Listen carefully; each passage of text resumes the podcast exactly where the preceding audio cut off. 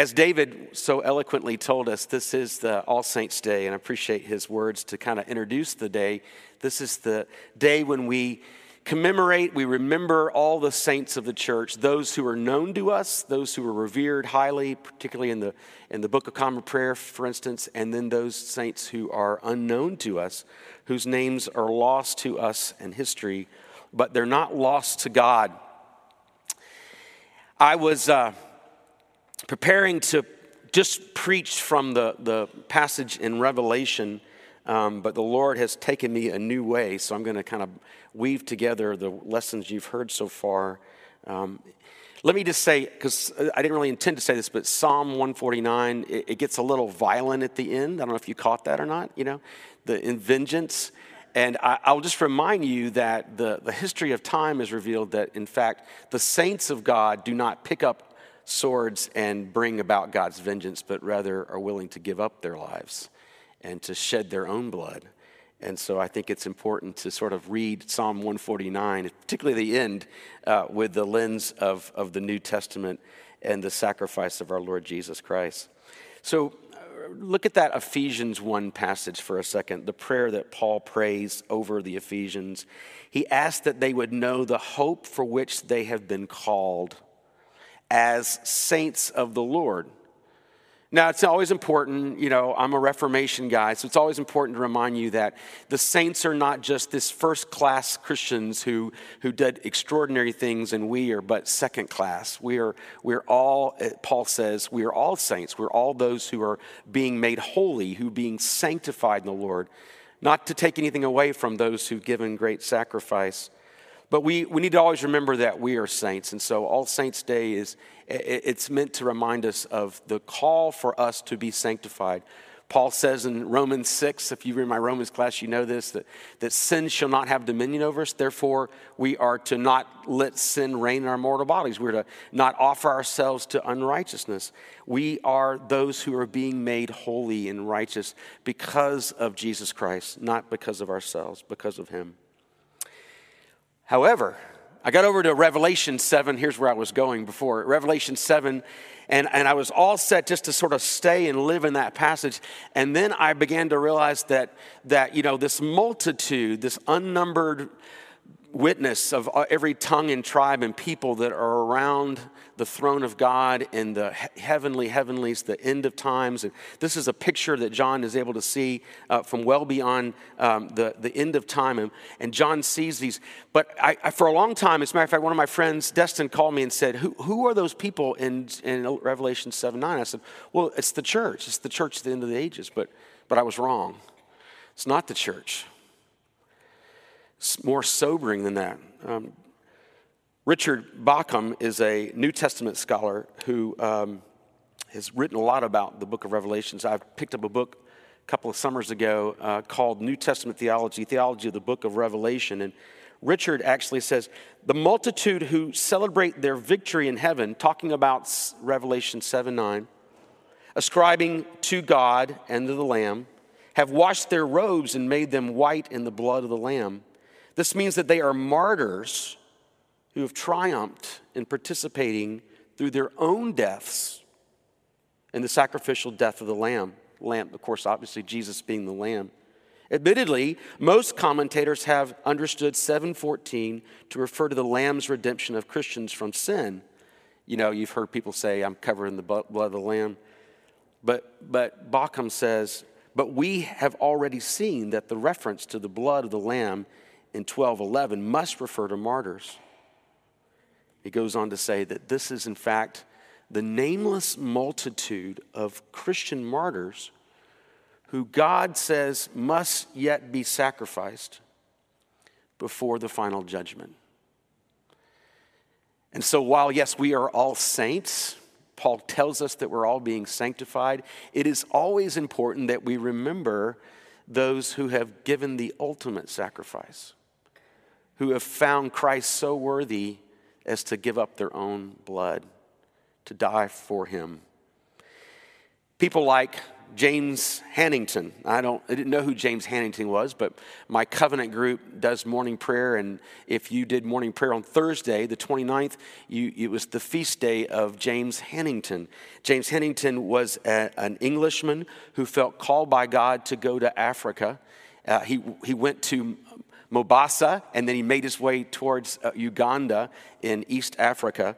Um, he got the uh, fever and, and malaria and had to go back to England. But two years later, that'd have been enough for me. But two years later, he returned to Uganda or returned to Kenya and made his way towards Uganda. And the, the, the chief, the king of Buganda at this time, before it was Uganda, um, basically had him arrested and ultimately he was killed. And supposedly, James Hannington said on his deathbed, or his he wasn't allowed to die in a bed, I don't believe. October 29th, 1885, he said, Tell the king of Buganda that I have purchased the road to Uganda with my own blood.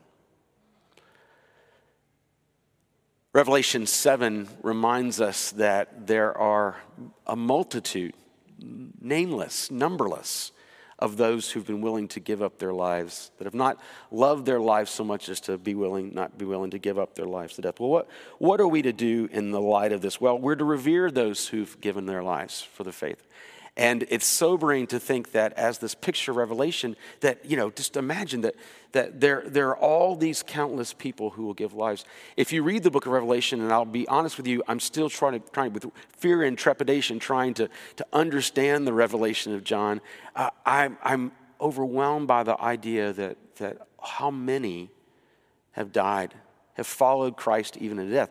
We talked a few weeks ago about Paul saying, For me to live as Christ and to die as gain, and, and that he's already being offered up as a drink offering. And Paul himself, who, who eventually saw martyrdom, was willing to do these things. Well, we we revere those who've given their lives. We, it should be sobering and it should be encouraging that, that Christ is worth whatever sacrifice we are called to make.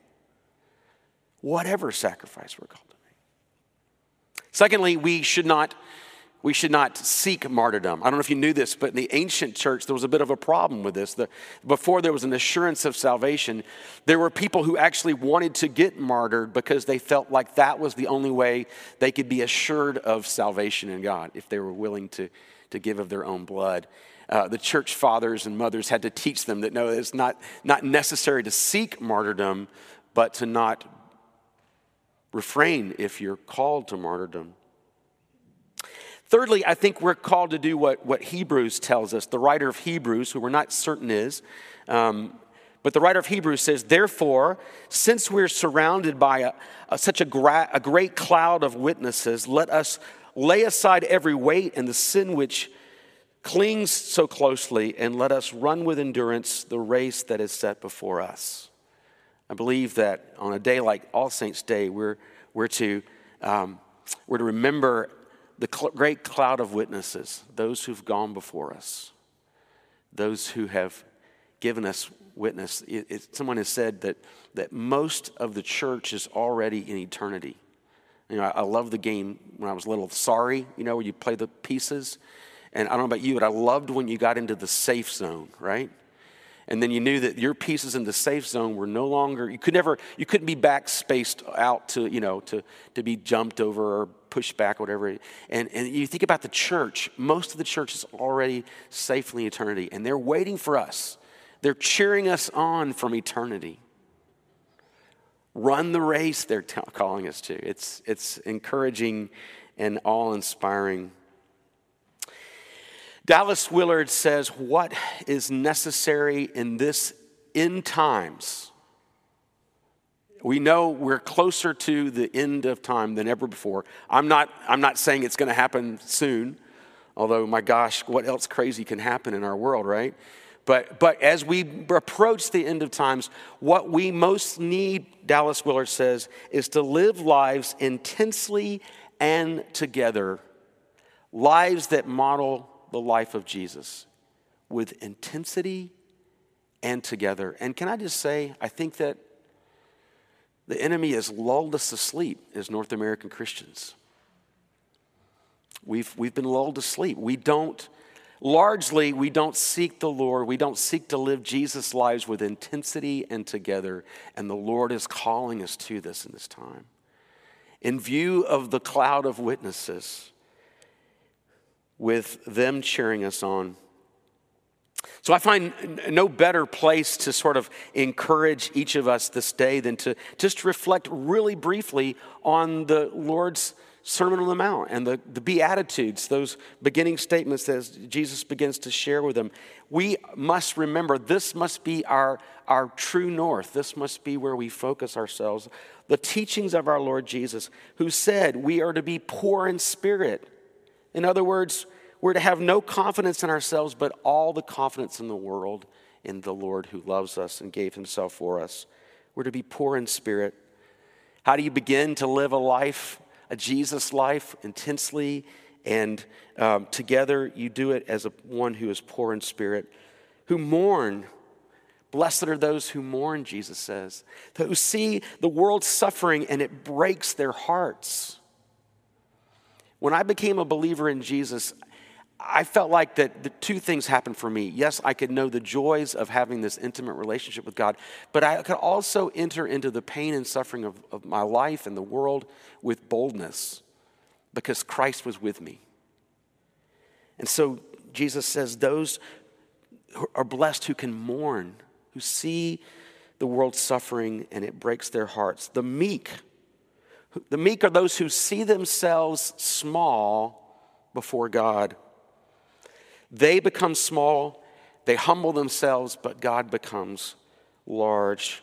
They hunger and thirst for true righteousness, true goodness, those things, that conduct which truly pleases the Lord, character which bears His image, and not simply a, a, a, a, a niceness, a, a superficial veneer that is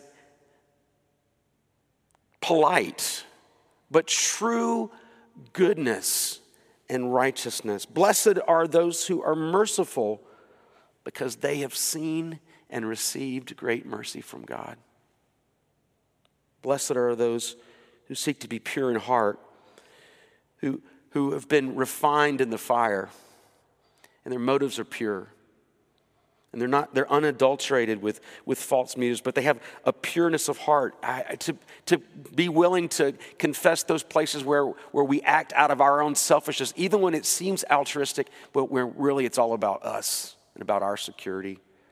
Blessed are the pure of heart. Blessed are the peacemakers. They're willing to reconcile with those that they are estranged.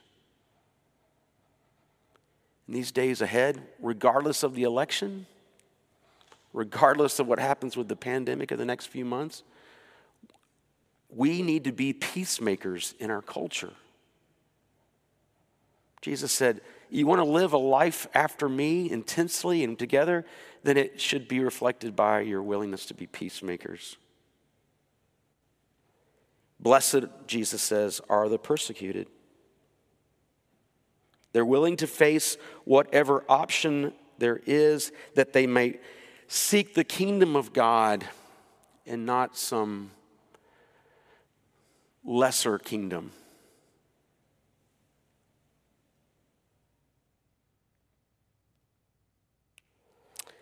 You know, as I think back to the Revelation passage, reflecting on what Jesus says in the Beatitudes and again, you could give a, you could talk all day on the Beatitudes, but I just wanted to just remind you of, of, of the call that Jesus gives us to follow him. Um, I, am reminded, I go back to the Revelation passage, and I'm reminded of what, what the Lord says about these, um, these martyrs. And um, they are, you know, they're willing to, you know, if in fact, and I believe that these, these are, that, that the book of Revelation that John is seeing the, those martyrs, those who, who are still to give their lives for, for the Lamb, um, who, shedding his, their blood for him, then, then it makes even more powerful what, what, what the book Revelation says about them. Therefore, they will be before the throne of God. Verse 15, they will serve him day and night in his temple. They will know intimate relationship with him. They will be in an intimate place. They will be in his temple day and night. They will sit before him in his presence. They won't hunger and thirst anymore. The sun will not strike them or the scorching heat. The Lamb in their midst will be their shepherd. He will guide them to living springs and he will wipe away every tear from their eyes. If those things are true of the martyrs, they're also true for us. I'm just full of books today, but I have to read you one quote from Charles Spurgeon, the famous preacher of the 19th century. Spurgeon said it this way He said, speaking about scriptures like 7 9 and we talked about and following and, and Psalm 91, Spurgeon said, It is impossible that any ill should happen to the man who is beloved of the Lord. He went on, ill to him is no ill, but only good in a mysterious form. Losses enrich him, sickness is his medicine, reproach is his honor, death is his gain. Friends, what little I've seen of what this world can offer, I don't want. I want to know Christ. I want to join in the fellowship of his suffering that I might know his resurrection. I'm not seeking martyrdom. This is not my declaration of martyrdom, I promise you. But, but I'm drawn to this cloud of witnesses who compel me on to say it is worth seeking Jesus, whatever the cost. So I just want to end with, on All Saints' Day, end again with this great line from Hebrews chapter 12. Therefore, since we are surrounded by so great a cloud of witnesses, let us also lay aside every weight and the sin which clings so closely, and let us run with endurance the race that is set before us. And note that that is in the plural. I don't believe we can do this by ourselves. We need to be doing this in community. But the writer of Hebrews goes on looking to Jesus, the founder and perfecter of our faith, who for the joy set before him, endured the cross, despising the shame, and is seated at the right hand of the throne of God. Amen.